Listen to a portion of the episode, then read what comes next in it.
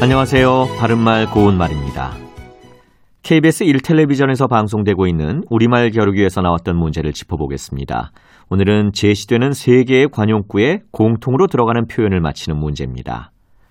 관용구, 이거가 꾀지다, 이거가 사납다, 이거를 털어놓다에서 이거에 해당하는 이음절로 된 표현은 무엇일까요? 네, 출연자의 답에 심사와 심지가 있었는데 이 중에서 정답은 심사입니다. 여기서 심사는 마음 심자의 생각 사자로 이루어진 한자어입니다. 어떤 일에 대한 여러 가지 마음의 작용이라는 뜻으로 쓰이면 심사를 헤아리다, 심사가 편치 못하다와 같이 쓸 수 있고 마음에 맞지 않아 어깃장을 놓고 싶은 마음이란 뜻으로 쓰이면 심사를 부리다, 고약한 심사가 나다와 같이 쓸 수 있습니다. 그리고 문제에 나왔던 관용구 심사가 꾀지다에서 꾀지다는 몇 가지 뜻이 있는데요. 여기서는 일이 틀어지거나 그르쳐지다를 뜻합니다.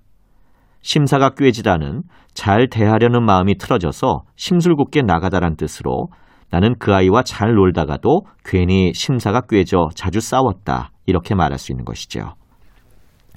또 심사가 사납다는 마음이 심술궂고 나쁘다는 뜻이고 심사를 털어놓다는 마음에 품은 생각을 다 내놓고 말하다를 뜻합니다. 바른말 고운말 아나운서 이규봉이었습니다.